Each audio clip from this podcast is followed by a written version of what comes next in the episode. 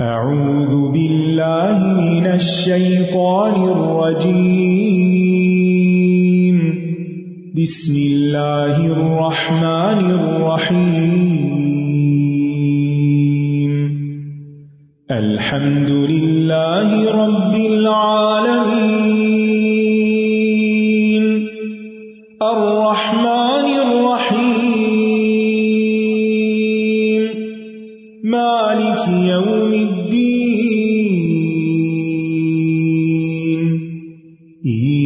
نعبد وإياك نستعين اهدنا الصراط المستقيم صراط الذين أنعمت عليهم غير المغضوب عليهم ولا الضالين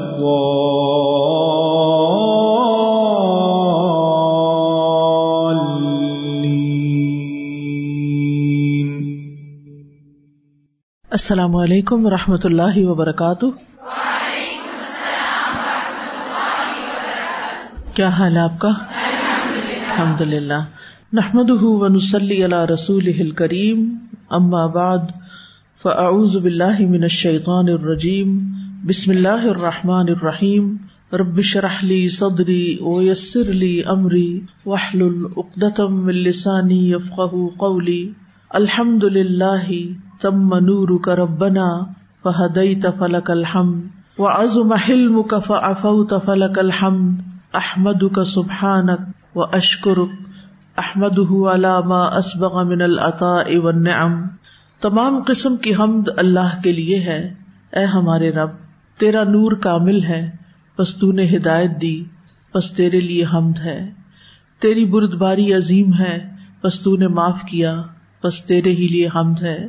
میں تیری حمد بیان کرتی ہوں، تو پاک ہے، اور میں تیرا شکر ادا کرتی ہوں۔ نحن نقص عليك أحسن القصص بما أوحينا إليك هذا القرآن بما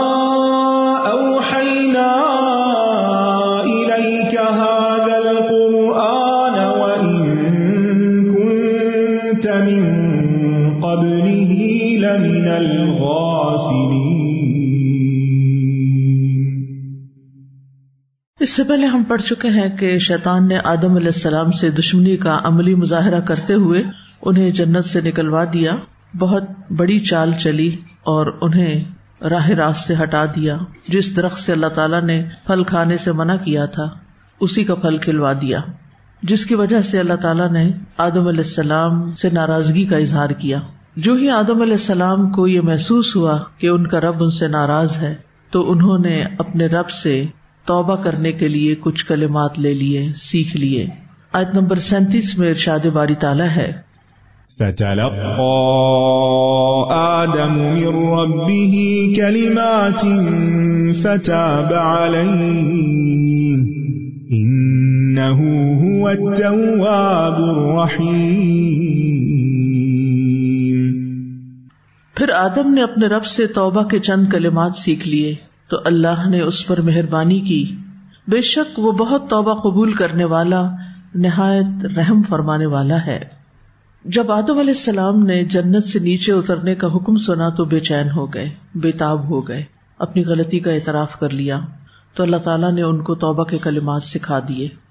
اور جب دونوں نے ان کلمات کے ذریعے اپنی کوتاہی کا اعتراف کر لیا اور اللہ تعالیٰ سے بخش طلب کی تو اللہ تعالیٰ نے دونوں کی توبہ قبول کر لی اور دونوں کو اپنی رحمت سے معاف فرما دیا۔ مگر زمین پر آنے میں اور بھی بہت سی حکمتیں اور مسلح تھیں اور فرشتوں اور جنات کے درمیان ایک نئی نو انسانی کا وجود میں آنا بھی تھا اور انہیں شرعی احکامات کا مکلف بنانا بھی مقصود تھا۔ اور ان مقاصد کا ذکر آدم علیہ السلام کی تخلیق سے پہلے ہی کر دیا گیا تھا کہ انی جائل ان پہ لردی خلیفہ۔ اس لیے خطا معاف کرنے کے بعد بھی زمین پر اترنے کا جو حکم تھا وہ منسوخ نہیں ہوا۔ یعنی وہ تو آنا ہی آنا تھا، کیونکہ آپ پیدا ہی زمین کے لیے ہوئے تھے۔ تو انہیں بطور امتحان زمین پر اتار دیا گیا۔ اور زمین پر آنے سے پہلے ہی ایک امتحان سے گزارا گیا۔ اور عملی طور پر یہ بتا دیا گیا کہ شیطان تمہارا دشمن ہے۔ اگر تم اس کی بات مانو گے تو پھر جنت میں نہیں جا سکو گے۔ جنت اطاعت گزاروں کا گھر ہے، فرما برداروں کا، عبادت گزاروں کا، متقین کا۔ محسنین کا طبابین کا۔ تو فرمایا فتلقا آدم میں ربی ہی کلمات۔ تلقا تلقی عربی زبان میں ملاقات کرنے کے لیے استعمال ہوتا ہے۔ اسی طرح کوئی چیز لینا اور قبول کرنا۔ جب آپ کسی سے ملاقات کرتے ہیں، کسی کو ویلکم کرتے ہیں، تو ایک طرح سے اس کو قبول کر رہے ہوتے ہیں، لے رہے ہوتے ہیں۔ یعنی آدم علیہ السلام نے اپنے رب سے کچھ کلمات اخذ کیے پھر اس کے مطابق دعا کی تو اللہ تعالیٰ نے ان کی دعا کو قبول کر لیا۔ اور تلقی میں چونکہ ملاقات کا معنی بھی ہے، تو اس لیے تلقی کے معنی میں یہ بھی آتا ہے کہ اکرام اور مسرت یعنی خوشی کے ساتھ کسی کا استقبال کرنا۔ قرآن مجید میں آتا ہے وہ تلقا مل ملائے کا فرشتے ان کا استقبال کریں گے یعنی خوشی سے۔ اسی طرح تلقی کا معنی یہ بھی ہے، کسی چیز کو خوب بھانپتے اور سمجھتے ہوئے قبول کرنا اور سیکھنا۔ یعنی خوشی سے لینا، اس کو ویلکم کرنا اور اس کو سیکھنا پھر۔ یعنی جب اللہ تعالیٰ نے ان کو توبہ کے کلمات سکھائے، تو آدم علیہ السلام نے ان کو شوق اور رغبت کے ساتھ قبول کر لیا، سیکھ لیا۔ ایک ہوتا ہے مجبوری کے مارے سیکھنا اور ایک ہوتا ہے شوق سے سیکھنا۔ ان دونوں میں بڑا فرق ہے۔ اور دونوں کے نتائج میں بھی بڑا فرق ہے۔ جو لوگ مارے بندے مجبوری کے تحت آتے ہیں کلاس میں، ان کا رویہ کچھ اور ہوتا ہے۔ وہ مجبوری سے ہی بیٹھے رہتے ہیں۔ وہ سارا وقت ازیت میں رہتے ہیں۔ وہ تھکے تھکے رہتے ہیں۔ وہ آدھی بات سنتے ہیں، آدھی نہیں سنتے۔ وہ پرزینٹ ہوتے ہوئے بھی غیر حاضر ہوتے ہیں۔ لیکن جو لوگ شوق سے آتے ہیں، وہ پہلے پہنچنے کی کوشش کرتے ہیں، آگے بیٹھنے کی کوشش کرتے ہیں۔ پھر توجہ سے سنتے ہیں۔ پھر اس کو خوشی سے لیتے ہیں۔ پھر اس پر غور و فکر کرتے ہیں ریفلیکٹ کرتے ہیں۔ پھر اس کے بعد اس پر عمل کی کوشش بھی کرتے ہیں۔ تو اس کا نتیجہ بالکل کچھ اور ہوتا ہے۔ وہ ایک نئے انسان بن جاتے ہیں۔ قرآن ان کو ایک نیا انسان بنا دیتا ہے۔ اللہ کا پسندیدہ انسان بنا دیتا ہے۔ تو ان دونوں رویوں میں بہت فرق ہے۔ اللہ سبحان تعالیٰ نے اس سے پہلے آدم علیہ السلام کو نام سکھائے تھے۔ وہ علامہ آدم السما یہاں بخش کے کلمات سکھائے ہیں۔ لیکن سکھانے کی بجائے آدم علیہ السلام کے پارٹ پر جو تلقی ہے، خوشی سے قبول کرنا، اس کا ذکر کیا گیا۔ یہ نہیں کہا گیا کہ اللہ تعالیٰ نے ان کو پھر بخش حاصل کرنے کے کلمات سکھا دیے۔ سکھائے تو اللہ ہی نے ہے الحام تو اللہ تعالیٰ نے کیے۔ لیکن آدم علیہ السلام نے خوشی سے لیا ان کو۔ صرف وہی شخص توبہ کے کلمات خوشی سے لیتا ہے۔ کوئی نئی دعا سیکھتا ہے تو خوش ہو جاتا ہے۔ جس کو اپنے گناہوں کا احساس ہوتا ہے۔ جس کو اپنی کمی کا اعتراف ہوتا ہے۔ جو اپنی خطاؤں کو مان لیتا ہے کہ مجھ میں کمی ہے، مجھے اور لینے کی ضرورت ہے، سیکھنے کی ضرورت ہے۔ میں رسمن یہ کام نہیں کر رہا، میں اس کو سلیبس کا حصہ سمجھ کے نہیں کر رہا، بلکہ یہ میری ایک ضرورت ہے، مجھے اس سے فائدہ ہے، میرے لیے ایک نعمت ہے، اللہ کا احسان ہے کہ اس نے ہمیں سکھایا۔ دین پڑھتے ہوئے، قرآن پڑھتے ہوئے کچھ لوگوں کا رویہ بالکل یہی ہوتا ہے کہ جب انہیں کوئی نئی بات پتہ چلتی ہے تو اس پر شکر ادا کرتے ہیں کہ یا اللہ، تیرا شکر ہے تو نے قرآن میں اس مسئلے کا جواب بھی رکھا، اس مسئلے کا حل بھی رکھا۔ میری اس کنفیوژن کو بھی دور کر دیا، میرے اس سوال کی بھی تسلی ہو گئی۔ تو وہ مسلسل شکر کی کیفیت میں رہتے ہیں، ہر نئی چیز ملنے پر۔ ان کے اندر تلقی ہوتی ہے۔ وہ خوشی سے استقبال کرتے ہیں ویلکم کرتے ہیں۔ تو یہی کیفیت ہے یہاں پر کہ آدم علیہ السلام نے جو کلمات اخذ کیے، جو ان کے لیے بڑے فائدے کے تھے، اور انہیں پتا چل گیا کہ ان کے ذریعے بخش ہو جائے گی اور اللہ تعالی راضی ہو جائیں گے، تو انہوں نے پھر ان کو شوق سے لیا۔ اور یہاں پر آپ دیکھیے، فتلقا ہے، فا۔ عام طور پر لوگ یہ چھوٹے چھوٹے جو حروف ہوتے ہیں نا، ان کو نظر انداز کر جاتے ہیں۔ اور ان کی وجہ سے معنی میں جو فرق آتا ہے اور معنی کے اندر جو گہرائی آتی ہے، اس کو نظر انداز کر جاتے ہیں۔ تو یہ جو فا ہے، یہ کس چیز کو انڈیکیٹ کر رہا ہے؟ ان کے ایکشن کو فت الگ کا یعنی اس میں ان کی طرف سے جو فوری ایکشن ہے اس کو انڈیکیٹ کر رہا ہے۔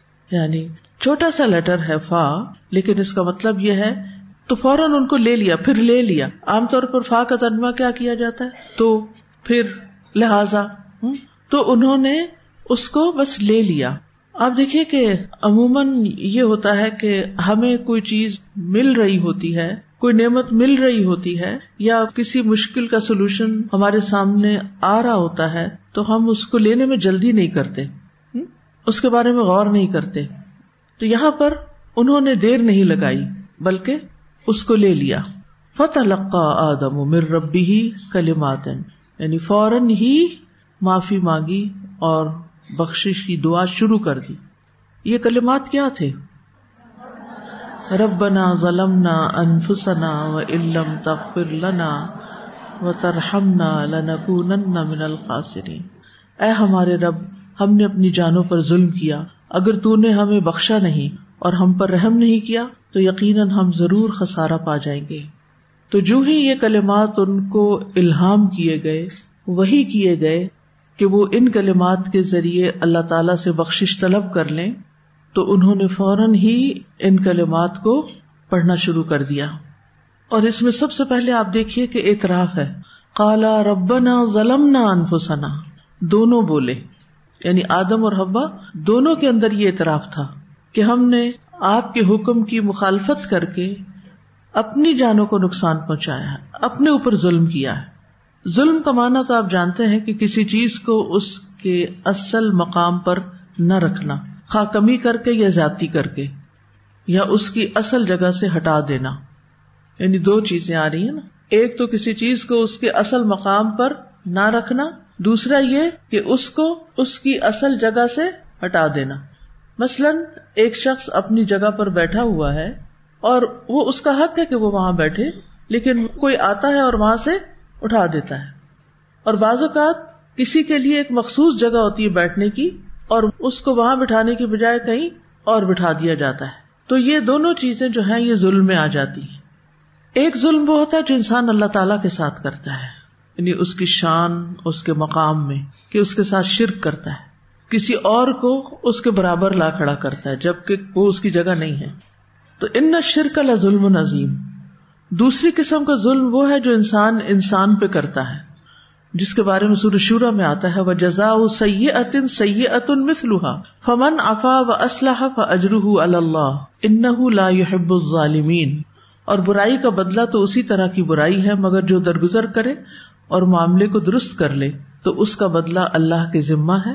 اس میں شک نہیں کہ وہ ظلم کرنے والوں کو پسند نہیں کرتا۔ تو اس آیت میں ظالمین سے اسی قسم کے لوگ مراد ہیں جو انسان انسانوں پہ کرتے ہیں۔ تیسری قسم کا ظلم وہ ہے جو انسان خود اپنی جان پہ کرتا ہے۔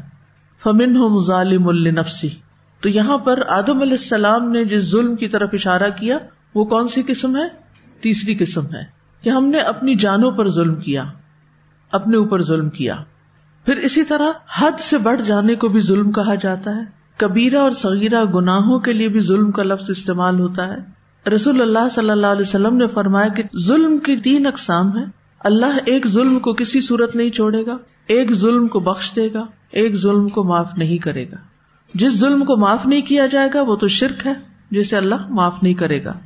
جس ظلم کو بخش دیا جائے گا، وہ بندے اور اس کے رب کے مابین کیا ہوا ظلم ہے۔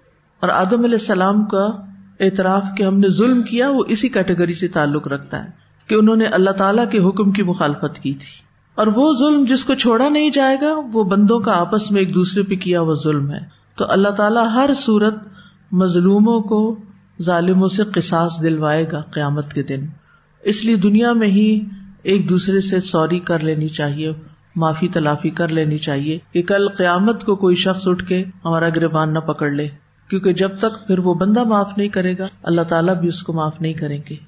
تو بندوں کے حقوق بڑے اہم ہوتے ہیں۔ بندوں کے ساتھ زیادتی کر کے ہم اپنا دل تو ٹھنڈا کر لیتے ہیں، لیکن پھر اپنا امال نامہ بھی سیاہ کرتے ہیں۔ اپنے اوپر ہی دراصل ظلم کر رہے ہوتے ہیں۔ تو کہ دوسرے لفظوں میں، کسی پہ ظلم کرنا کیا ہے دراصل؟ اپنے آپ پر ظلم کرنا۔ ہے تو آدم علیہ السلام نے مغفرت بھی طلب کی اور رحمت بھی طلب کی۔ ٹھیک ہے؟ وہ علم تخر لنا و ترہمنا اگر تو نے ہمارے سابقہ گنا معاف نہ کیے، ہمیں بخش نہیں عطا کی اور ہماری توبہ کو قبول نہیں کیا، رحم نہیں فرمایا، تو یقیناً ہم ضرور خسارا پا جائیں گے۔ لنکون من الخاسرین مغفرت کا معنی ہوتا ہے تکلیف دور کرنا ڈھانپ دینا۔ اور رحمت کا مطلب ہے خیرات و برکات اتارنا۔ یہ ابن تیمیہ نے اس کی تفسیر کی ہے۔ یہاں مغفرت کو رحمت پر مقدم کیا گیا ہے۔ کیونکہ جب تک مغفرت نہ ہو، رحمت کا حصول ممکن نہیں۔ پہلے بخش ہوگی، پھر رحمت آئے گی۔ جس کو اللہ تعالیٰ بخش دے گا، اسی پہ رحم فرمائے گا۔ تو لنکون من الخاصرین یعنی ہم ان لوگوں میں سے ہو جائیں گے جنہوں نے دنیا اور آخرت میں اپنی جانوں کو خسارے میں ڈال دیا۔ اس آیت کی تفسیر میں ابن عباس کہتے ہیں فتح آدم امر ربی کلمات۔ وہ کہتے ہیں کہ آدم علیہ السلام نے کہا اے ہمارے رب، کیا تو نے مجھے اپنے ہاتھ سے پیدا نہیں کیا؟ یعنی جب وہ دعا مانگ رہے تھے، وہ کلمات کیا تھے؟ یعنی وہ کلمات قرآن میں تو آئے نا رب نہ ظلم نہ انفسانہ لیکن اس کے علاوہ بھی ان کے دل کی کچھ باتیں تھی جس کی تفسیر ابن عباس نے کی ہے۔ انہوں نے کہا کہ اے رب، کیا تو نے مجھے اپنے ہاتھ سے پیدا نہیں کیا؟ اللہ تعالیٰ نے فرمایا، کیوں نہیں؟ آدم علیہ السلام نے ارض کیا کیا تو نے میرے اندر اپنی روح نہیں پھونکی؟ اللہ تعالیٰ نے فرمایا، کیوں نہیں؟ آدم علیہ السلام نے کہا، اے میرے رب، کیا تو نے مجھے اپنی جنت میں نہیں بسایا؟ اللہ تعالیٰ نے فرمایا، کیوں نہیں؟ آدم علیہ السلام نے کہا، کیا تیری رحمت تیرے غزب پر سبقت نہیں لے گئی؟ اللہ تعالیٰ نے فرمایا، کیوں نہیں؟ آدم علیہ السلام نے کہا، اگر میں توبہ کر لوں اور اپنی اصلاح کر لوں، تو کیا مجھے اپنی جنت میں تو واپس لوٹا دے گا؟ اللہ تعالیٰ نے فرمایا ہاں کیوں نہیں؟ تو ابن عباس نے کہا، اس قول فتح کا آدم عمر ربی ہی کلمات سے یہی مراد ہے۔ یعنی یہ باتیں انہوں نے اپنے رب سے کی اور پھر اس کے بعد وہ الفاظ ادا کیے، ربنا ظلم انفسنا و علم تخر لنا و ترہمنا لنا کون یہاں پر ایک اور نقطہ قابل غور ہے کہ آدم علیہ السلام کی توبہ قبول ہو جاتی ہے جب وہ اپنی غلطی کا اعتراف کرتے ہیں اور وہ توبہ بھی کرتے ہیں۔ آدم علیہ السلام سے ایک قصور ہوا اور ابلیس سے بھی ایک قصور ہوا۔ لیکن دونوں میں فرق ہے۔ ابلیس نے گناہ تکبر کی وجہ سے کیا تھا۔ انا خیر من ہو اور آدم علیہ السلام سے جو قصور ہوا تھا، وہ شیطان کے بہکانے سے ہوا تھا۔ تو جس کی نافرمانی گناہ کی بنیاد پر ہوتی ہے، تکبر کی بنیاد پر ہوتی ہے، وہ رجوع نہیں کرتا۔ اور جس کی نافرمانی بھول چوک کی بنا پہ ہوتی ہے، وہ رجوع کر لیتا ہے۔ اسی لیے اللہ تعالیٰ فرماتے ہیں ان نمت اللہ یا ملون سو اب جہالت ثم یتوبون من قریب فاولئک یتوب اللہ علیہم، وکان اللہ علیما حکیما۔ بے شک اللہ کے ذمہ ان لوگوں کی توبہ قبول کرنا ہے جو جہالت کی وجہ سے برائی کا ارتکاب کرتے ہیں۔ یعنی بھول چوک سے۔ جہالت کا ایک معنی کیا؟ بھول چوک۔ پھر جلد ہی توبہ کر لیتے ہیں۔ تو یہی وہ لوگ ہیں جن پر اللہ تعالیٰ مہربان ہوتا ہے۔ اور اللہ بہت علم والا اور بہت حکمت والا ہے۔ اس کی مثال ایسے ہی ہے کہ جیسے کچھ لوگ غلط کام کر رہے ہوتے ہیں اور جب ان سے کہا جائے اتق اللہ اللہ سے ڈرو، چھوڑ دو یہ کام، تو وہ اعتراف کرتے ہیں، ہمیں پتا ہے یہ غلط ہے، ہم مانتے ہیں یہ غلط ہے، ہم مصیبت میں پڑے ہوئے ہیں، ہم اس کو جلد چھوڑ دیں گے۔ اس کو اپنی غلطی کا احساس ہے کہ وہ غلط کر رہا ہے۔ لیکن دوسرا انسان جس کو آپ کہیں کہ اتق اللہ، تو وہ کیا کریں گے جواب میں؟ جاؤ تم اپنی خبر لو۔ اور جو غلط کام وہ کر رہا ہے، اس کے وہ فائدے بتانا شروع کر دے گا۔ لاجک پیش کرے گا۔ وجوہات بتائے گا۔ ایسے لوگ غلطی کو غلطی بھی نہیں سمجھتے، رجوع نہیں کرتے، توبہ نہیں کرتے، یہ سب تکبر کی علامت ہے۔ تو ان کی توبہ قبول بھی نہیں ہوتی۔ آدم علیہ السلام سے بھول چوک ہوئی تھی۔ ان کا ارادہ نہیں تھا۔ لیکن شیطان نے ایسی چال چلی، قسمیں کھائی ان کو ایسا بہکایا کہ وہ بھول گئے اور وہ غلطی کر بیٹھے۔ اب جو ہی انہوں نے کی، انہیں احساس ہو گیا۔ لہٰذا اللہ تعالیٰ کی طرف انہوں نے رجوع کیا۔ اللہ تعالیٰ نے ان کو توبہ کرنے کا طریقہ بتا دیا اور ان کی توبہ قبول ہو گئی۔ اس کے برعکس ابلیس نے بحث شروع کر دی اور معاملہ بڑھ گیا۔ بعض روایات میں آتا ہے کہ ابلیس نے موسی علیہ السلام سے کہا تھا کہ کیا میری توبہ ہو سکتی ہے؟ میری توبہ کرنا چاہی تھی اس نے۔ موسی علیہ السلام نے اللہ تعالیٰ سے عرض کی کہ ابلیس توبہ کرنا چاہتا ہے۔ تو اللہ تعالیٰ نے فرمایا کہ ابلیس کو کہو کہ وہ آدم علیہ السلام کی قبر کو سجدہ کر دے۔ آدم کو نہیں سجدہ ہوتی، نہیں، حکم تو برقرار ہے، لیکن اس نے کہا یہ نہیں میں کر سکتا۔ تو جو متکبرین ہوتے ہیں، وہ اپنی غلطی نہیں چھوڑتے اور وہ جھکتے نہیں، مانتے نہیں۔ اب دیکھیں، دو لوگوں کے بیچ میں بھی کوئی اونچ نیچ ہو جاتی ہے کبھی۔ وہ انسان ہے جو ہی احساس ہو کہ میری غلطی ہے، تو کیا کرنا چاہیے؟ سوری۔ جب آپ سوری کر لیں گے، تو پھر کیا ہوگا؟ معاملہ نہیں بڑھے گا۔ لیکن اگر آپ بحث کریں گے آرگیومنٹ کریں گے، تو پھر کیا ہوگا؟ معاملہ بڑھ جائے گا۔ دونوں رویوں میں تکلیف ہے۔ دونوں تکلیف دہ چیزیں ہیں۔ پہلے میں سوری کہنے کی تکلیف ہے۔ یعنی آپ نے کوئی ایسی چیز کی جس سے دوسرا ہرٹ ہوا، جب اس نے اپنی شکایت کی کہ میں ہرٹ ہوئی ہوں یا ہوا ہوں اس بات سے، تو جس نے ہرٹ کیا، جانے یا انجانے، وہ کہ سوری۔ میرا یہ مقصد نہیں تھا۔ اگر آپ پھر بھی ہرٹ ہوئے تو سوری۔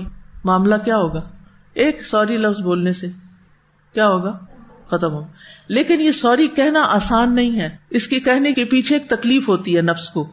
اپنا نفس ہرٹ ہونے لگتا ہے کہ دیکھے یہ بندہ مجھے جھکا رہا ہے۔ لیکن انسان جھک جاتا ہے I was wrong it's okay I am sorry لیکن جو سوری نہیں کرتا، اڑ جاتا ہے، اکڑ جاتا ہے، بحث شروع کر دیتا ہے، لڑائی کرتا ہے، پھر لڑائی میں تو جیت جاتا ہے مثلاً، یا ہار جاتا ہے، جو بھی۔ ہارے یا جیتے، دونوں صورتوں میں جب لڑائی ختم ہو جاتی ہے، ٹھنڈی ہو جاتی ہے، اس کے بعد کیا ہوتا ہے؟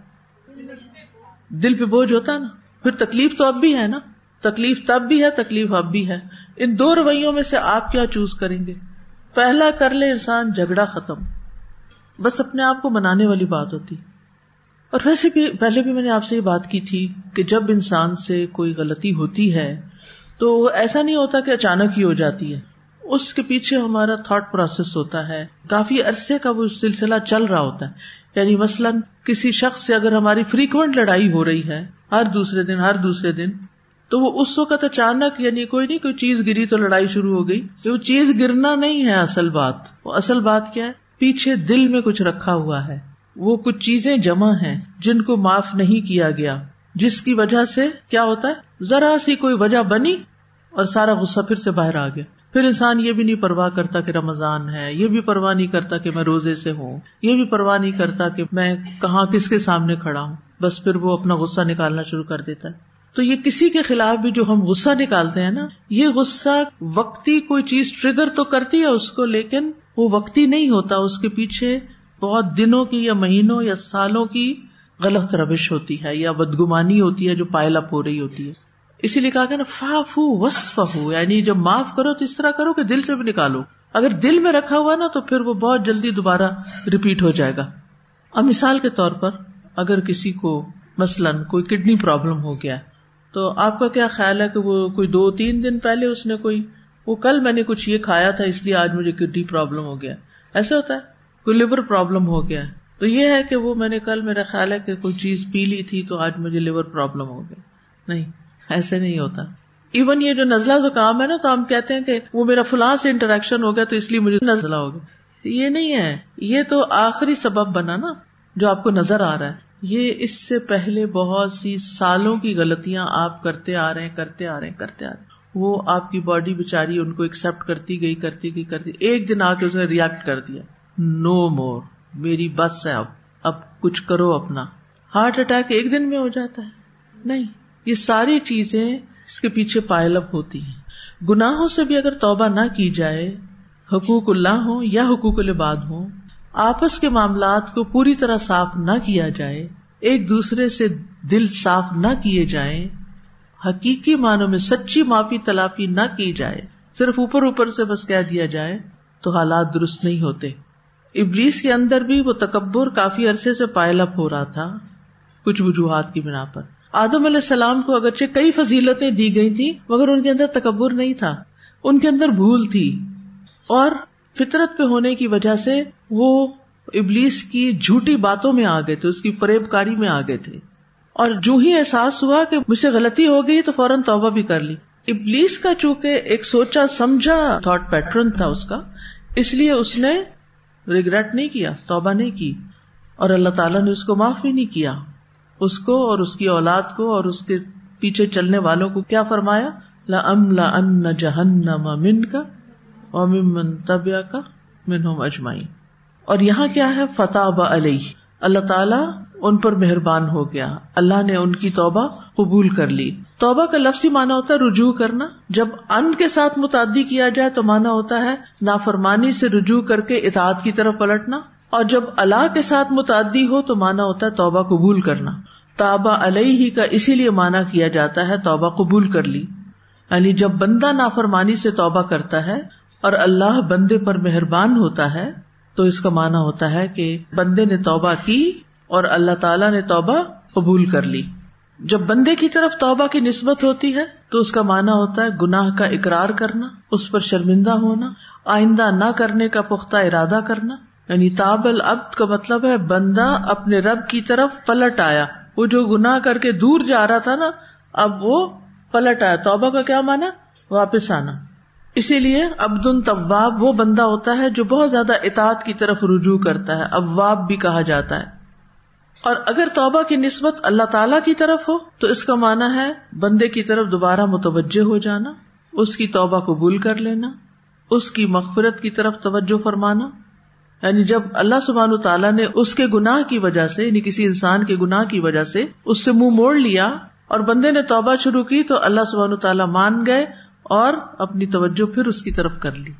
تو یہاں بھی پلٹنے کا مانا ہی ہے۔ اس لیے تابا علیہ۔ ورنہ ہم اچانک وہ پڑھتے ہیں نا، تو چونکہ اردو میں ہم نے توبہ کو صرف معافی مانگنے کے معنوں میں پڑھا ہوتا ہے، تو ہمیں بڑا عجیب لگتا ہے کہ اللہ تعالیٰ نے توبہ کی۔ نہیں یعنی اس کی طرف اس کی رحمت دوبارہ متوجہ ہو گئی، اس کو معاف کر دیا۔ یہ مانا ہے۔ تو اللہ تعالی کا آدم علیہ السلام پر دو طرح کے احسانات تھے۔ نمبر ایک، توبہ کی توفیق دی۔ یہ توفیق کس طرح دی کہ انہوں نے اللہ سے کلمات سیکھ لیے اور دوسرا پھر توبہ قبول بھی کر لی۔ یعنی توفیق بھی اسی نے دی اور توبہ بھی قبول اسی نے کی۔ کلمات بھی خود سکھائے کہ اس طرح توبہ کر سکتے ہو۔ پچھلے رمضان میں میں نے ایک پروگرام کیا تھا، قریب و مجیب بہت ہی انجوائے کیا تھا میں نے۔ دعاؤں سے متعلق تھا کہ اللہ سبحان تعالیٰ قریب بھی ہے، مجیب بھی ہے۔ ہمارے قریب بھی ہے، ہماری دعائیں سنتا بھی ہے، جواب بھی دیتا ہے۔ رحمان و رحیم ہے۔ تو مجھے پڑھاتے ہوئے یہ خیال آتا تھا کہ کتنا مہربان ہے کہ اس نے ہمیں دعائیں خود ہی سکھا بھی دی۔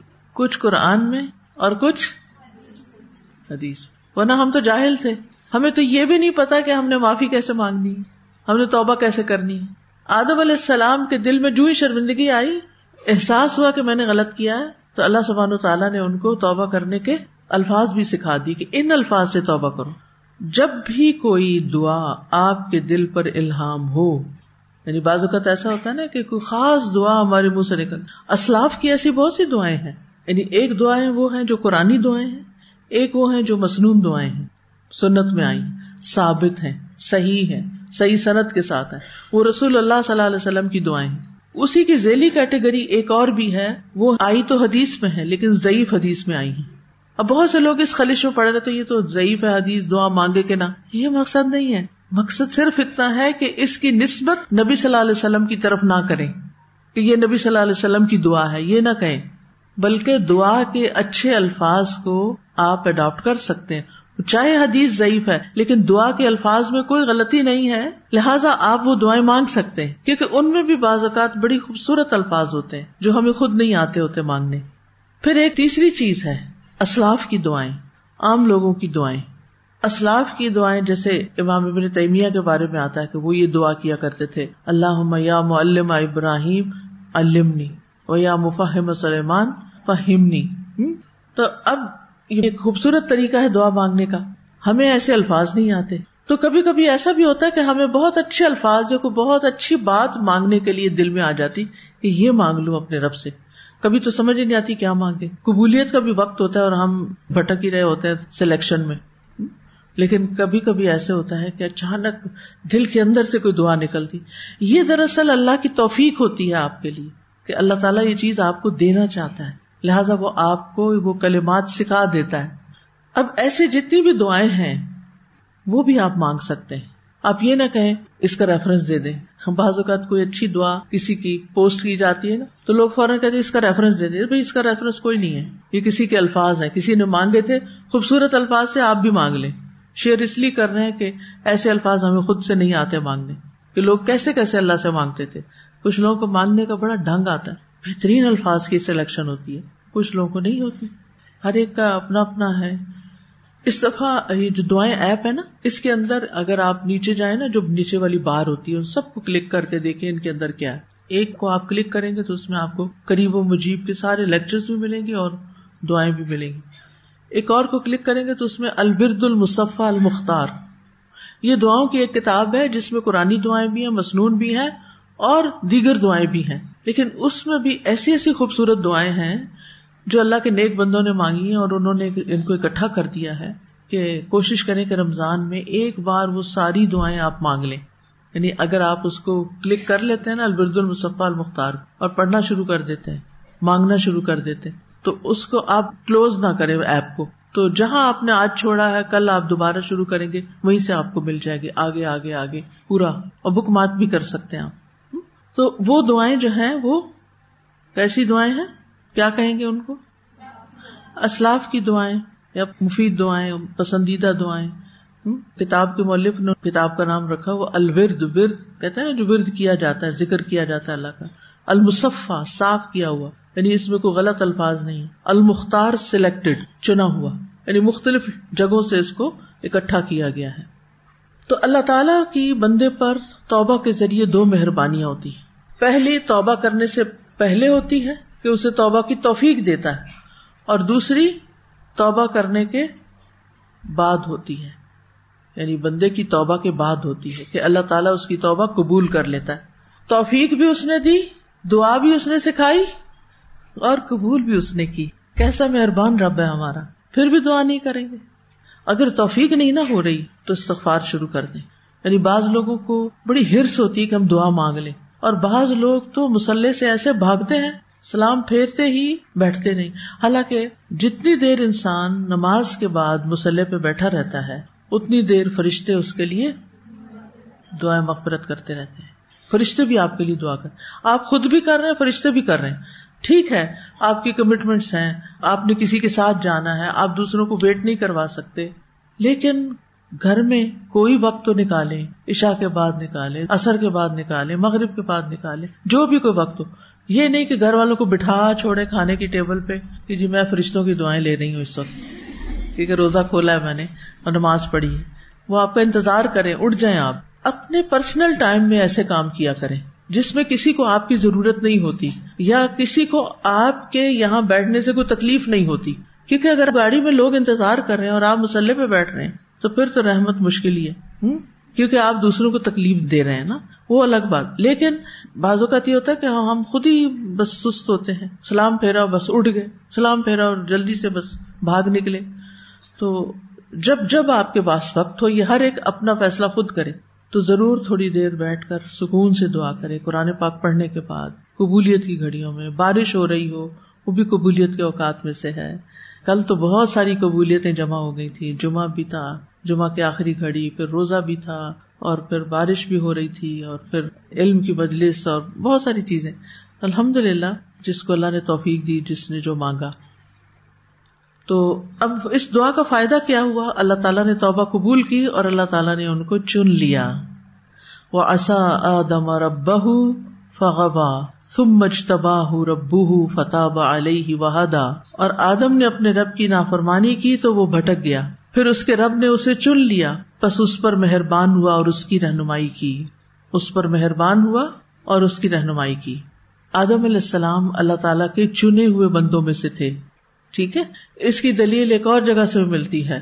سورت عال عمران میں آتا ہے، ان اللہ ہستفا آدما ان اللہ ہستفا آدما اللہ تعالیٰ نے آدم علیہ السلام کو چن لیا، کئی وجوہات کی بنا پر چن لیا۔ یہاں پر یہاں پر معاف کرنے کے بعد پھر سے چن لیا۔ ایک اور چیز یہ کہ یہاں اللہ سبحان تعالیٰ نے صرف آدم علیہ السلام کو مخاطب کیا۔ فتلق کا آدم ربی ہی کلمات فتح علیہ اور یہ نہیں فرمایا کہ فتح علیہ ماں جبکہ جنت کا پھل آدم اور حبا دونوں نے کھایا تھا۔ تو صرف آدم علیہ السلام پر کیوں فوکس کیا گیا یہاں؟ اگر قصے کے آغاز پہ غور کریں تو قصہ آدم علیہ السلام کے ذکر سے شروع ہوا تھا۔ اور اس قصے کی نمایاں شخصیت کون ہے؟ آدم علیہ السلام۔ وہ ابو البشر ہیں، پہلے نبی ہیں۔ اسی لیے قصے میں اکثر خطاب آدم علیہ السلام ہی سے ہے اور حب علیہ السلام اس کے کہ جو حکم ان کو مل رہا ہے، وہ ساتھ ہی انہیں بھی مل رہا ہے۔ اگرچہ بعض مقامات پر دونوں کو الگ الگ بھی خطاب کیا گیا یعنی تسنیا کسی کا استعمال کیا گیا۔ یعنی ڈائریکٹ حبا کو تو نہیں خطاب کیا گیا، لیکن دو کا لفظ استعمال کیا گیا یعنی کٹھے کیا گیا۔ اس سے یہ بات سیکھنے کو ملتی ہے کہ قرآن مجید میں اکثر مقامات پر جہاں مردوں کو مخاطب کیا گیا ہے، وہاں اس سے مراد عورتیں بھی ہوتی ہیں۔ وہ حکم صرف مردوں کے لیے خاص نہیں ہوتا۔ جو مردوں کے لیے خاص ہے حکم، اس کا ذکر الگ سے آ جاتا ہے۔ تو قصے کے شروع میں بھی آدم علیہ السلام کو کہا گیا اسکن، اور قصے کے اختتام پر بھی صرف آدم علیہ السلام کا ذکر ہوا۔ ان طباب الرحیم۔ بے شک وہ بہت زیادہ توبہ قبول کرنے والا بڑا ہی مہربان ہے۔ تو اللہ سبحانہ تعالیٰ کا ایک نام اور اس کی صفت آ رہی ہے اتواب بہت زیادہ توبہ قبول کرنے والا۔ مبالغے کا سیکھا ہے۔ کیوں؟ طباب اس لیے کہ توبہ کرنے والے بہت ہیں گناگار بہت ہیں۔ تو اس کو صرف ایک دو بندوں کی نہیں، بہت ساروں کی توبہ قبول کرنی ہوتی۔ تو اللہ تعالیٰ ان کو معاف بھی کر دیتا ہے اور کثرت سے۔ پھر ہم ایک دفعہ تھوڑی توبہ کرتے ہیں۔ ہم کیا کرتے ہیں؟ بار بار توبہ کرتے ہیں۔ تو وہ بار بار معاف کرتا ہے۔ لہٰذا وہ طباب ہے، بہت زیادہ توبہ قبول کرتا ہے۔ یعنی اس کے جو افعال ہیں، ان میں سے ایک کیا ہے کہ وہ بہت زیادہ توبہ قبول کر رہا ہوتا ہے۔ تو اللہ تعالیٰ نے اپنی ذات کا نام اتباب رکھا ہے۔ الرحیم، وسیع مغفرت والا اتباب الرحیم۔ اور اس کی رحمت میں سے ہے کہ جس کی وجہ سے وہ بندوں میں سے جس کو چاہتا ہے پہنچاتا ہے۔ اور ان کو توبہ کی توفیق دیتا ہے، ان کو معاف کرتا ہے، ان سے درگزر فرماتا ہے۔ تو اس آیت سے سیکھنے کی جو باتیں ہمیں پتہ چلی وہ یہ کہ اللہ تعالیٰ نے آدم علیہ السلام پر بہت بڑا احسان کیا ان کو کلمات سکھا کر۔ پھر یہ کہ آدم اور حبا کا ربنا ظلم نہ انفسا نہ کہنا ہی وہ کلمہ ہے جو اللہ تعالیٰ نے آدم علیہ السلام کی طرف ڈالا۔ تو آدم علیہ السلام نے اس کو قبول کر لیا۔ پھر اسی کلمے کی وجہ سے اللہ نے ان کی توبہ قبول کر لی۔ پھر یہ کہ اپنے ظلم کا اعتراف کرنا اللہ تعالیٰ کو پسند ہے اور یہ اللہ تعالیٰ کی طرف سے معافی کا سبب بنتا ہے۔ کیا چیز کیا چیز معافی کا سبب بنتی ہے؟ اپنے ظلم کا اعتراف کرنا۔ تو انسان کا یہ کہنا، ربنا ظلمنا انفسنا و علم تغفر لنا و ترحمنا لنکونن من الخاسرین۔ یہاں پر آپ دیکھیے کہ سب سے پہلے ربنا کہا گیا۔ رب کیا ہے؟ خالق مالک مدد۔ اور اللہ کی ربوبیت کا یہاں وسیلہ پکڑا گیا رب بنا، کیونکہ کہا گیا نا کہ اچھے اچھے ناموں سے اس کو پکارو۔ تو یہاں اس کا کون سا نام ہے جس کے وسیلے سے دعا کی جا رہی؟ رب۔ ٹھیک ہے؟ پھر دوسرے، بندے نے اپنی آجزی والی حالت کا وسیلہ پکڑا ہے۔ ظلم کا اعتراف کیا ہے۔ ظلم نہ انفسنا۔ تیسرے یہ کہ مالک کے سپرد کر دیا اپنا معاملہ۔ کیسے؟ وہ علم تخر لنا و ترہم نہ لنا کون من الخاص اب آپ پر ہے، آپ چاہیں تو معاف کریں، چاہیں تو نہ کریں۔ اور اگر آپ نے معاف نہ کیا تو ہم تو بڑے نقصان میں تو دعا کر کے معاملہ اللہ کے حوالے کر دیا۔ چوتھی یہ کہ بندہ اپنی اس حالت کو بیان کر رہا ہے کہ اگر اس کو اللہ کی بخش اور رحمت حاصل نہ ہوئی، توبہ قبول نہ ہوئی، تو پھر کیا ہوگا؟ لنکونن من الخاسرین۔ ہم ضرور ب ضرور ہی خسارا پانے والوں میں شامل ہو جائیں گے۔ اور یہاں بندے کا یعنی اس حالت کے ساتھ ایک طرح سے وسیلہ پکڑنا ہے۔ بندہ مضبوط ہے اسٹرانگ ہے، جب تک رب اس کے ساتھ ہے۔ اور بندہ انتہائی کمزور ہے جب رب اس کے ساتھ نہیں۔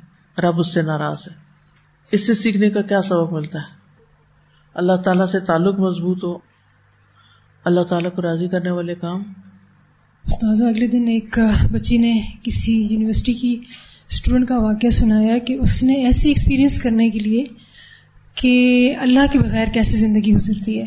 تو کہنے لگی کہ ایک سیمسٹر میں ایز این ایتھیسٹ گزارنا چاہتی ہوں۔ اور اس میں وہ سیمسٹر پورا نہیں ہوا اور اس دوران اس کی ڈیتھ ہوگی ہارٹ اٹیک سے ایک لمحے کے لیے بھی جب احساس ہو جائے میری غلطی ہے تو دیر نہیں لگانی چاہیے۔ اور آپ نے دیکھا ہوگا جب ہم غلطی کرتے ہیں نا، ہمارا ضمیر ہمیں بتاتا ہے۔ وہ نے بتایا تھا نا کہ جو شیطان ہوتا ہے نا، وہ دل کے اندر بات ڈالتا ہے اور جو ہمارا فرشتہ ہوتا ہے، جو ساتھ لگا ہوا ہے، وہ ضمیر کے اندر ڈالتا ہے۔ ہمارا ضمیر جو ہے نا، وہ بوجھل ہونے لگتا ہے اور ہمیں فوراً احساس ہونے لگتا ہے، ندامت سے آنے لگتی ہے کہ ٹھیک نہیں ہوا، یہ ٹھیک نہیں کیا۔ جب ٹھیک نہیں کیا تو پھر اسے ٹھیک کر لینا چاہیے۔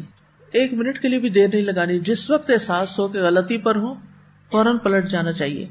تو دعا میں اپنی کوتا کا اعتراف، اپنی غلطی کا اعتراف یہ دعا کی قبولیت کے اہم ترین اسباب میں سے ہے۔ بعض صلف صالحین سے پوچھا گیا کہ گناگار کو کیا دعا مانگنی چاہیے؟ تو انہوں نے کہا، وہی دعا مانگے جو اس کے والدین نے مانگی۔ کون سی؟ ربنا ظلمنا انفسنا علم تغفر لنا وترحمنا لنکونن من الخاسرین۔ اور پھر آپ دیکھیں کہ ہسبینڈ وائف دونوں ہی مل کے دعا کر رہے ہیں۔ آدم اور ہبا مل کے دعا کر رہے ہیں۔ اجتماعی دعا ہے۔ ٹھیک علیہ السلام نے کہا تھا، ربی انی ظلم تو نفسی فخ فر لی فغفر اللہ کس بات کے بعد یہ ہوا تھا؟ جب ان سے قتل خطا ہو تو ان کا ارادہ نہیں تھا، یاد رکھیے، ان کا ارادہ قطن نہیں تھا کہ کسی جان کو لیں۔ لیکن بس ہو گیا، تب چاہے خطا ہو پھر بھی قتل تو قتل ہے۔ تو انہوں نے فوراً ہی کہا رب بھی انی ظلم تو نفسی فخ فر لی اللہ نے معاف کر دیا۔ یونس علیہ السلام نے کیا کہا تھا؟ لا الہ الا انت سبحانک انی کنت من الظالمین۔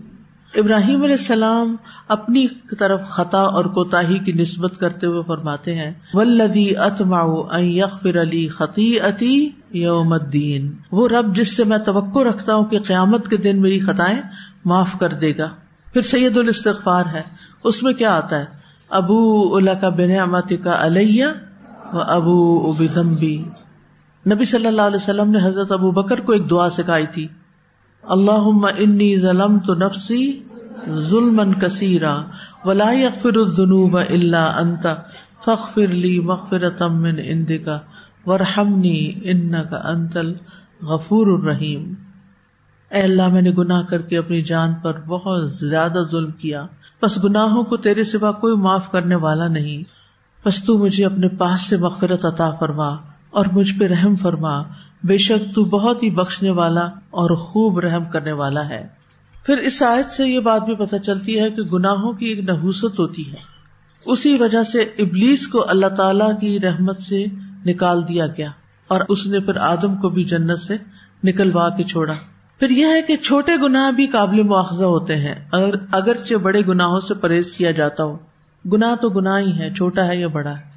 پھر یہ کہ اللہ تعالیٰ سچے لوگوں کی توبہ قبول کرتا ہے۔ کس کی توبہ قبول کرتا ہے؟ سچے لوگوں کی۔ جو بھی توبہ کرنے میں جلدی کرتا ہے، اللہ تعالیٰ اس کو معاف کر دیتا ہے اس سے درگزر فرماتا ہے، اسے بخش دیتا ہے۔ اگر یہ گناہ کتنا ہی بڑا کیوں نہ ہو۔ اس آیت سے ابلیس اور آدم علیہ السلام کے خسائل کا بھی فرق پڑتا چلتا ہے۔ ابلیس نے اللہ تعالی کی نافرمانی جان بوجھ کے کی تھی، جبکہ آدم علیہ السلام سے بھول ہوئی تھی۔ ابلیس سے غلطی ہوئی تو اس نے اعتراف نہیں کیا، تکبر کیا اور اپنی نافرمانی اور گمراہی کا الزام اللہ تعالیٰ کے ذمے لگایا۔ آدم علیہ السلام سے غلطی ہوئی تو انہوں نے اعتراف کر لیا۔ واقعی ہمارا قصور تھا اور اللہ کے حضور توبہ بھی کی۔ ابلیس نے اپنے نافرمانی اور گمراہی کا الزام اللہ تعالیٰ کو دیا، جبکہ آدم علیہ السلام نے یہ اعتراف کیا کہ واقعی ہمارا قصور تھا۔ ابلیس انہیں جرائم کی وجہ سے ہمیشہ کے لیے ملون ٹھہرا، ٹھکرا دیا گیا۔ آدم علیہ السلام کے اعتراف اور توبہ کی وجہ سے وہ بارگاہ الہی میں مقرب ہوئے اور انہیں نبوت بھی عطا ہوئی، چن لیے گئے۔ پھر آپ دیکھیے کہ بازوقت انسان سے غلطیاں ہوتی ہیں اور جیسے میں نے آپ کو وہ سوچنے کے لیے دیا ہے نا پیٹرن کے آپ اس طریقے پہ سوچیں، جب بھی کوئی غلطی ہو نا، جب بھی کوئی سچویشن پیش آئے تو آپ اس کو لکھیں کہ یہ غلطی مجھ سے کیوں ہوئی؟ اس کے پیچھے کیا وجوہات تھی اس میں بیرونی وجوہات کیا تھی اندرونی کیا تھی دونوں لکھنی آپ نے۔ ٹھیک ہے؟ بیرونی یعنی کسی دوسرے شخص کی طرف سے کیا رکاوٹیں پیش آئیں، یا اس کی طرف سے کیا وجہ بنی؟ اور اندرونی کیا ہوتی ہے کہ ہمارے اندر کی سوچیں کیا تھی ہم نے دوسرے شخص کی بات کو کس طرح قبول کیا؟ میری غلطی کہاں تھی کہ میں نے کس جگہ کس بات کو کس طرح ریسپونڈ کیا؟ تو جب آپ انالیس کریں گے تو ان شاء اللہ آئندہ کے لیے آپ کو بہت فائدہ ہوگا۔ اور وہ فائدہ کیا ہوگا؟ آئندہ کے لیے اصلاح ہو جائے گی۔ آئندہ کے لیے آپ اس طرح کی سچویشن میں پڑھ کر غلطی دوبارہ کرنے سے بچ جائیں گے ان شاء اللہ یہ فائدہ ہوگا۔ کیونکہ آپ پہلے سے سوچے، سمجھے ہوئے ہیں۔ آپ کو پتا کہ زندگی میں نا کچھ لوگ زیادہ غصہ دلاتے ہیں، جیسے آپ کے چار بچے ہیں نا۔ مطلب تو چار میں سے ایک آپ کو زیادہ غصہ دلاتا، ہوتا ہے ایسے۔ مزاج فرق ہوتے ہیں نا۔ اب آپ کیا ہے کہ باقی کے ساتھ تو صبر کر ہی جاتے ہیں۔ اس کے ساتھ آپ سے صبر نہیں ہوتا، مثلاً۔ اب اسی طرح گھر میں دو بہن بھائی ہیں، ایک کے ساتھ آپ کی بنتی ہے، دوسرے سے نہیں بنتی۔ ہر دفعہ اسی سے لڑائی ہوتی، کیونکہ وہ سیم غلطی ریپیٹ کرتا ہے۔ اچھا اسی طرح ماں باپ میں سے بھی ایک کے ساتھ ہماری زیادہ بن جاتی ہے، دوسرے سے نہیں بنتی۔ ابو ہر وقت کوئی بات کہتے ہیں تو آپ کو غصہ آ جاتا ہے، یا امی کوئی بات کہتی ہے تو کسی کا کوئی فیوریٹ ہوتا ہے، کسی کا کوئی ہوتا ہے۔ خیر۔ اب آپ دیکھیے کہ جب آپ سے ایسی کوئی چیز ہوتی ہے، تو آپ ایک دفعہ اچھی طرح اپنے آپ کو اینالائز اگر کر لینا، کیوں ہوا، کیا ہوا، میں نے کیا کیا، دوسرے نے کیا کہا، اور سچی باتیں لکھے کیونکہ اپنے آپ کو نہیں دھوکا دیتے۔ اچھا یہ ساری چیزیں ہوں گی نا۔ اینڈ میں نتیجہ بھی نکالیں گے کہ نیکسٹ ٹائم اگر اس شخص نے ایسا کچھ کیا، تو میں یہ جواب دینے کی بجائے جس کی وجہ سے معاملہ زیادہ بگڑا تھا، میرا ریئیکشن یہ ہوگا۔ اپنے لیے خود سجیسٹ کریں گی پھر آپ۔ اور جو ہی نیکسٹ ٹائم جب وہی بات پھر ریپیٹ ہونے لگے یا وہی چیز دوسرے کی طرف سے دوبارہ ہونے لگے تو پھر آپ اپنے آپ کو الرٹ پہ رکھیں کہ آج میں نے کس طرح جواب دینا ہے۔ آج میں نے وہ غلطی نہیں کرنی جو پہلے کی تھی، کیونکہ وہ اللہ تعالیٰ کو ناپسند ہے۔ تو اس طریقے سے اپنے اندر آپ خود سیلف انالیس کرتے کرتے اپنی بہت سی بری عادتوں کو چھوڑ سکتے ہیں۔ آدم علیہ السلام کو ان کی کسی فضیلت نے فائدہ دیا تھا؟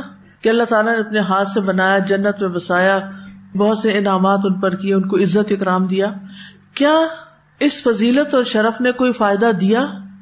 یعنی نافرمانی کے موقع پر آدم علیہ السلام کو علامہ آدما کے شرف نے اور لما خلق تو بیدیا کی نسبت نے اور نفق فی ہی روحی کے فخر نے کچھ فائدہ نہیں دیا۔ آدم علیہ السلام نے اگر فائدہ اٹھایا تو کن الفاظ سے اٹھایا؟ دو الفاظ سے۔ ربنا ظلمنا انفسنا۔ تین چیز ہو گئی۔ اے ہمارے رب، ہم نے اپنی جان پر ظلم کیا۔ یعنی مراد اس سے کیا ہے؟ کہ غلطی ہماری تھی۔ ابلیس کو کس چیز نے تباہ کیا؟ اس کی خود پسندی نے۔ اور غرور کا سر نیچا۔ آدم علیہ السلام کو پانچ چیزوں نے سعادت دی تھی۔ نمبر ایک، انہوں نے گناہ کا اقرار کر لیا۔ نمبر دو، وہ اس پر نادم ہوئے۔ نمبر تین، اپنے نفس کو ملامت کی۔ نمبر چار، توبہ کی طرف جلدی کی۔ نمبر پانچ، اللہ کی رحمت سے مایوس نہیں ہوئے۔ ابلیس بھی پانچ چیزوں کے ساتھ بدبخ ٹھہرا۔ اس نے گناہ کا اقرار ہی نہیں کیا۔ اس میں ندامت کا اظہار نہیں کیا۔ اس نے اپنے نفس کو ملامت نہیں کی۔ اس کو اپنے رب کی طرف منسوب کیا۔ تو وہ اللہ کی رحمت سے مایوس ہو گیا۔ ہمیں کس کے نقش قدم پر چلنا چاہیے؟ یعنی ہمیں آدم علیہ السلام کے طریقے پر چلنا چاہیے۔ اور کسی بھی چیز کو پا کر تکبر نہیں کرنا چاہیے۔ گناہ ہونے کے بعد فوراً ہی توبہ کر لینی چاہیے۔ توبہ کی شرائط کیا ہے یہ توبہ علم، حالت اور عمل سے بنتی ہے۔ علم سے مراد گناہ کو جاننا۔ اب بعض اوقات ایک دو دفعہ بس کوئی چیز دیکھتے نہیں ملتی تو بس چھوڑ دیتے ہیں۔ حالت سے مراد نفس کا اس خرابی اور نقصان سے تکلیف محسوس کرنا یعنی ندامت۔ اور عمل سے مراد گناہوں کا چھوڑ دینا اور اس غلطی کا تدارک کرنا جس کا تدارک ممکن ہو۔ اور توبہ کا مقصد بھی یہی ہوتا ہے۔ اور جہاں تک ندامت کا تعلق ہے، تو حدیث میں آتا ہے ان ندم و توبہ جس نے ندامت کے ساتھ توبہ کی، اس کی توبہ قبول ہو جائے گی۔ ایک اور حدیث میں آتا ہے ان ندم و توبہ ندامت توبہ ہے، شرمندگی توبہ ہے۔ تو آدم علیہ السلام کی دعا میں اپنی غلطی کا اعتراف ہے اپنے عز و نیاز کا اظہار ہے۔ مشکل گھڑی میں اللہ کی طرف رجوع کرنے کی بات ہے۔ تو آدم علیہ السلام کی اولاد میں سے بھی جس شخص کو یہ راز سمجھ آ گیا، اس کی دنیا بھی سنور جائے گی اور آخرت بھی۔ اس آئے سے یہ بات بھی پتہ چلتی ہے کہ ہمیں رب کی تعظیم کرنی چاہیے، رب کے ساتھ ادب کا معاملہ کرنا چاہیے، اپنی غلطی کا اعتراف کرنا چاہیے۔ اور جب اللہ تعالیٰ دل میں کوئی دعا الحام کرے تو مانگ لینا چاہیے۔ پھر یہ کہ اللہ تعالیٰ بہت غفور الرحیم ہے، گناہوں کو بخش دیتا ہے۔ لا تعداد گناہوں کو بخشنے والا ہے، توبہ کرنے والے سے خوش ہوتا ہے۔ اور بہترین خطا کار کون ہوتے ہیں؟ جو توبہ کرتے ہیں۔ اور جو اللہ سے معافی کی امید رکھتا ہے، اس کو معافی مل جاتی ہے۔ ہزار بار بھی گناہ ہو جائے تو توبہ اور شرمندگی سے معافی مل جاتی ہے۔ کیونکہ استغفار کرنے کے فائدے ہی فائدے ہیں۔ استغفار کرنے سے اللہ کی رحمت ملتی ہے، اللہ کی محبت ملتی ہے، فلاح و کامیابی ملتی ہے اچھا سامانی زندگی ملتا ہے رسک اور اولاد میں اضافے کا باعث ہے۔ بہت زیادہ خیر و برکت ملتی ہے، بارشیں اترتی ہیں اور استغفار سے گناہوں کی بخش ہو جاتی ہے۔ بڑے سے بڑا گناہ معاف ہو جاتا ہے۔ من بھی کم اللہ دم لہو۔ اور فوری طور پر گناہ لکھا ہی نہیں جاتا جو لوگ کثرت سے استغفار کرتے ہیں۔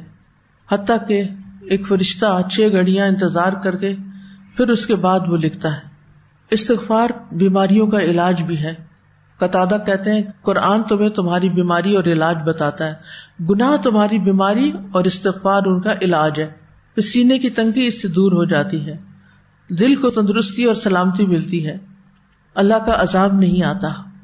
نام اعمال سے خوشی ملتی ہے۔ حدیث میں آتا جو یہ بات پسند کرے کہ اس کا نامہ اعمال اسے خوش کر دے، تو کثرت سے استغفار کیا کرے۔ اور یہ جنت میں داخلے کا ذریعہ بھی ہے۔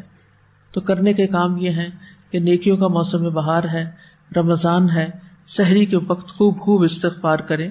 اس سے آپ کا دل بھی پاک ہوگا اور آپ شفا یاب ہوں گے آفیتیں ملیں گی بے قرار ہو تو سکون ملے گا، آزمائش ہو تو آفیت ملے گی۔ اور رسول اللہ صلی اللہ علیہ وسلم کے بعد ہمارے لیے اس میں امن و امان ہے۔ دن میں کم از کم سو بار ضرور استغفار کریں۔ مجلس سے اٹھے تو استغفار کریں اور سچی توبہ کریں۔ اور اپنے گناہوں سے ہم ڈرتے رہیں۔ واخر داوانا ان الحمد للہ رب العالمین۔ سبحانک اللہم و بحمدک، اشہد اللہ الہ الا انت، استغفرک و اتوب الیک۔ السلام علیکم و رحمۃ اللہ وبرکاتہ۔